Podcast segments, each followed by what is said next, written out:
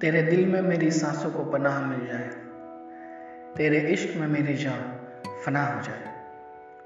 Hello दोस्तों how are you all I hope you all are fine मैं आपका दोस्त हम्मा दोरा एक बार फिर आपके सामने आपके कानों को मचल लिए आ गया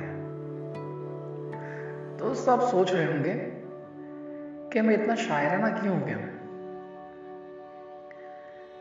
लेकिन ऐसा नहीं है।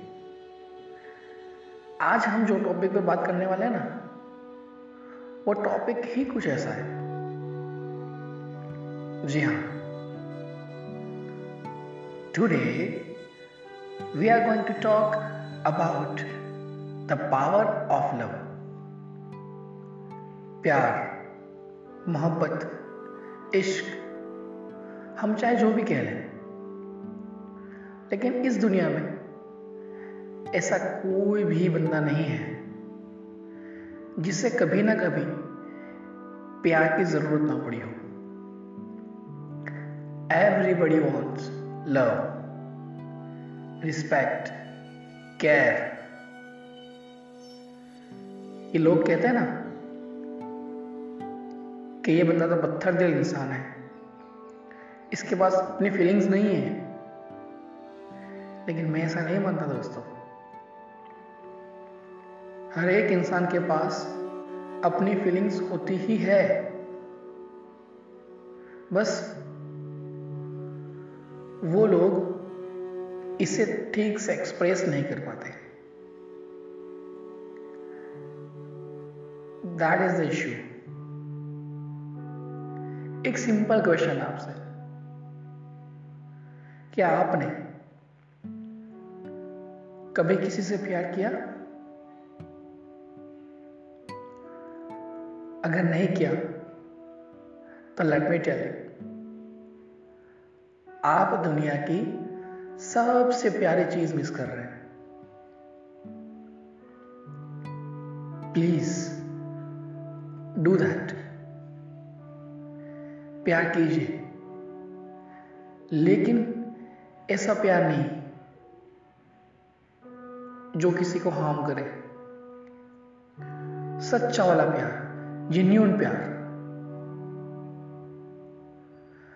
आजकल हमारी दिक्कत यह है दोस्तों, कि हमने प्यार को बॉलीवुड की पिक्चर्स डायलॉग्स और सॉन्ग्स तक सीमित कर दिया है।